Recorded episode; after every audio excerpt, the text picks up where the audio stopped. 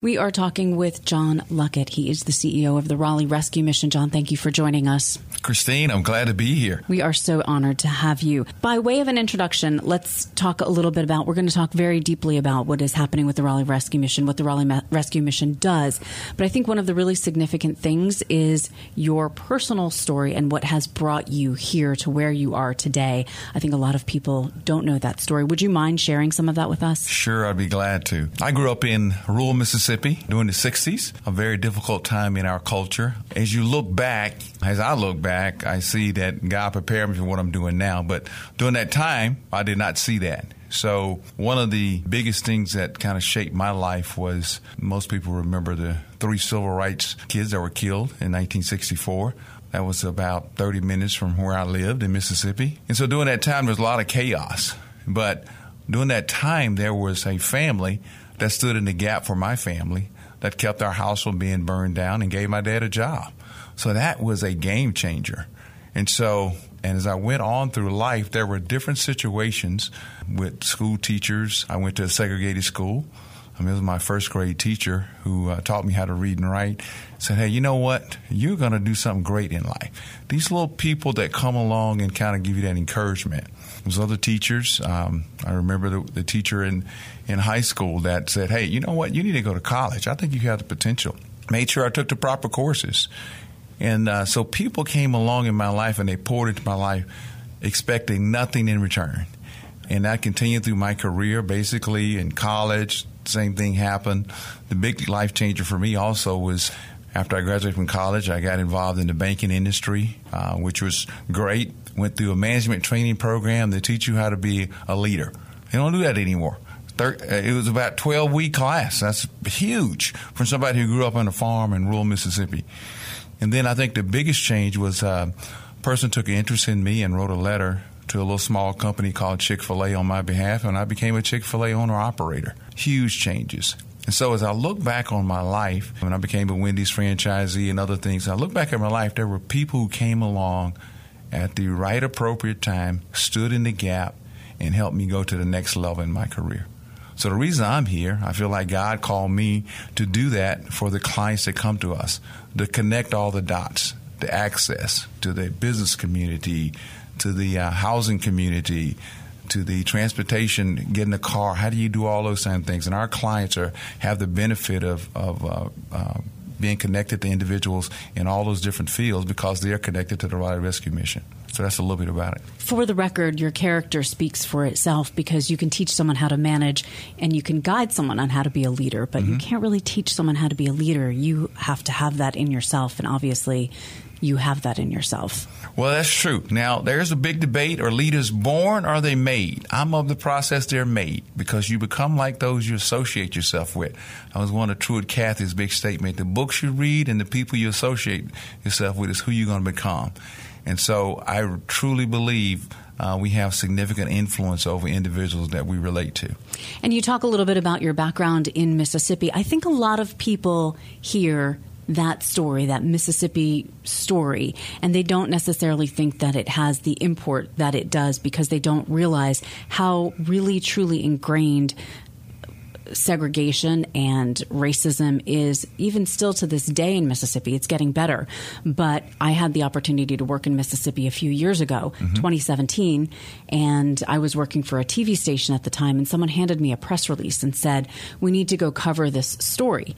And I glanced at the press release. The press release was about covering a protest over the desegregation of a school in Cleveland, Mississippi. Mm-hmm. This was 2017.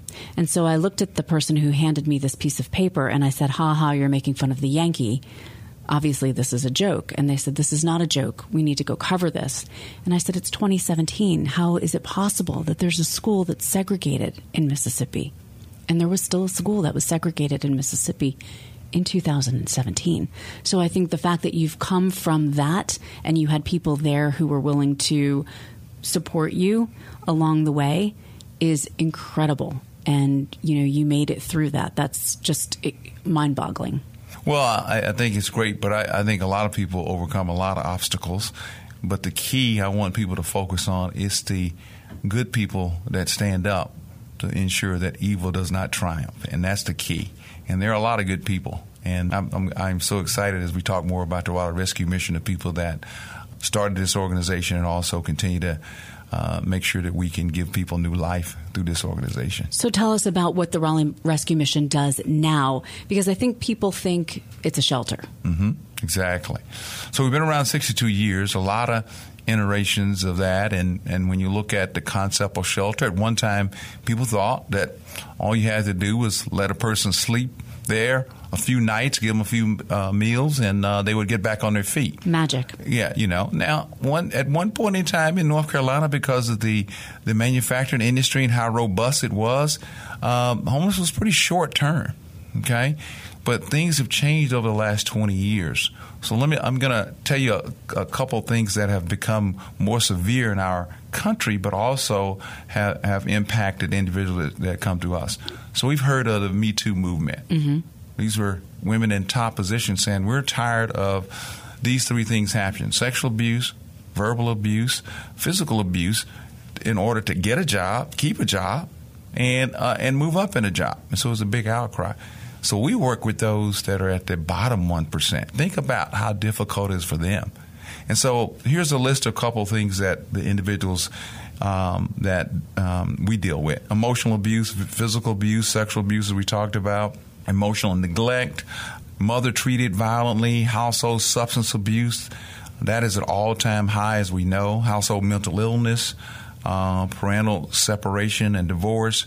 So these are incarcerated people in households. So what you have is over the last 20 years or so, um, there has been a compounding of our whole country, not just these individuals, but what happens when you shake it out, the, the people that don't have intact family relationships and a support system fall out. And there's a lot more people falling out, uh, falling through the cracks than ever before.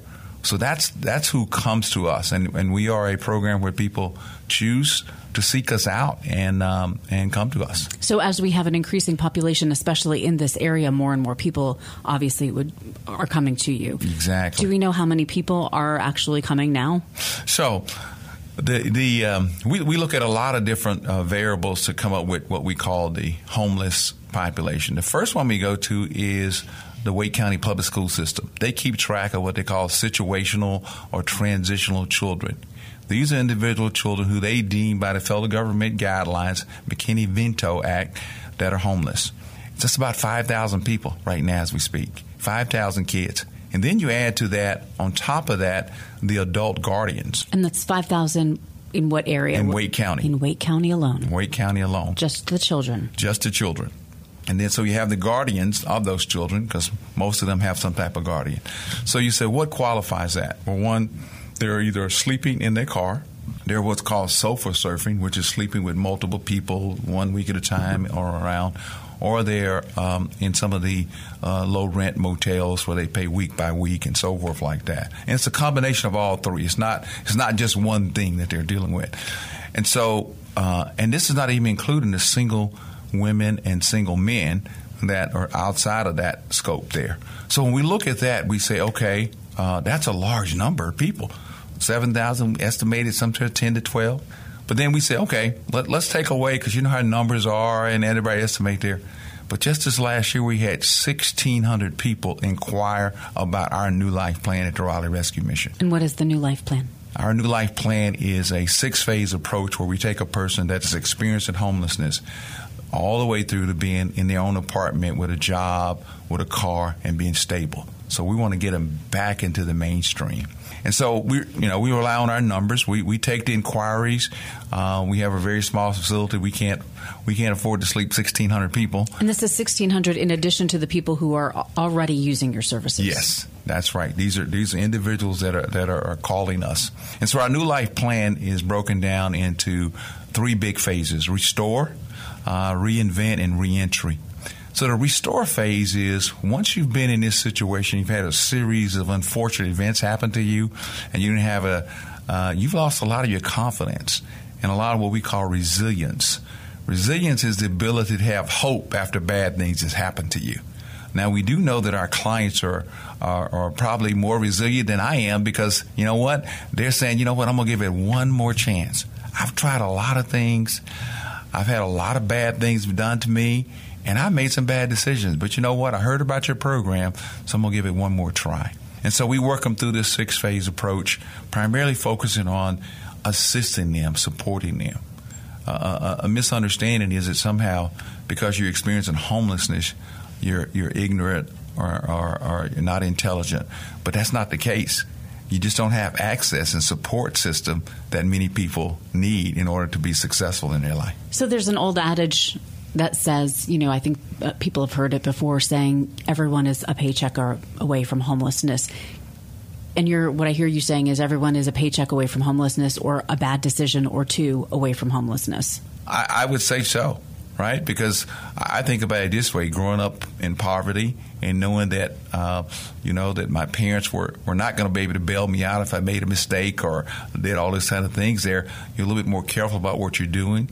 You, make sure you, you save and you have that. And so as I've uh, as I've learned and grown, you know, I built a system now with my kids that we've got multiple layers. If this happens, if this happens, you can always move back even us. Why? Because we're stable.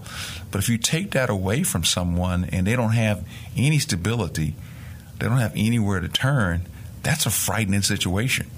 Uh, and so it's, it's, not only just a paycheck, but it's the relationship. I think that's what we underestimate the relationship of people that are good that you could go to, that you could stay with. If the, if your world just blew up, who would be those key people that you could turn to? Family and friends. And when you take that away, most of our, our clients do not have that. So a lot of people have said, I know Hillary Clinton took a lot of guff for this when she said it, but she obviously with her book it takes a village for most people that village is your immediate family. But if you don't have that immediate family then you're right. You don't go you have nowhere to go. Exactly. And i'll tell you what i i applaud the wisdom of the businessmen Raleigh Rescue Mission is one of the few missions that were started by biz- local businessmen. And we had a reunion recently of all the board members, and many of them, uh, uh, a few of them were still living. Some of the younger ones st- that started in were still living. Some of the older ones going on. But it was it was apparent that that's what it was. These men came together because they had connections, and they said, you know what, we need to we need to give access to other people that are without jobs and are in bad situations. And and so the the spirit and the idea, we've changed it up, we refined it, we've tried to make it more uh, customized to what's going on now than what was going on in 1961. But the same idea, and you know, who understands relationships more than business people? Right. You can't you can't build a business without having good business relationship with bankers, uh, uh, lawyers, uh, all the accountants, uh, obviously customers. All of those things run together. So managing those relationships and connectivity. So we're so excited that Raleigh is a community that we, we believe that makes things happen uh, because of the way the business community works. And and how much of are you still seeing a lot of support from the business community? Oh yeah, yeah, yeah. I was I was just uh, we had a mentor uh, meeting last night, so we have mentors come in before our phase three, which is the part where we get down to finding jobs and coach them on that. And there were business people from multiple areas. I serve on several boards. Uh, people own their own business, people who have retired from pretty high level uh, positions. It was just great to see our clients interact with those people because they would never have the opportunity to interact with these type of individuals in a normal way. And that's phase three of the new life plan. Mm-hmm. Okay. We are speaking with John Luckett. He is the CEO of the Raleigh Rescue Mission. When we come back, we'll talk about affordable housing in Raleigh and some other great things that the Raleigh Rescue Mission is doing.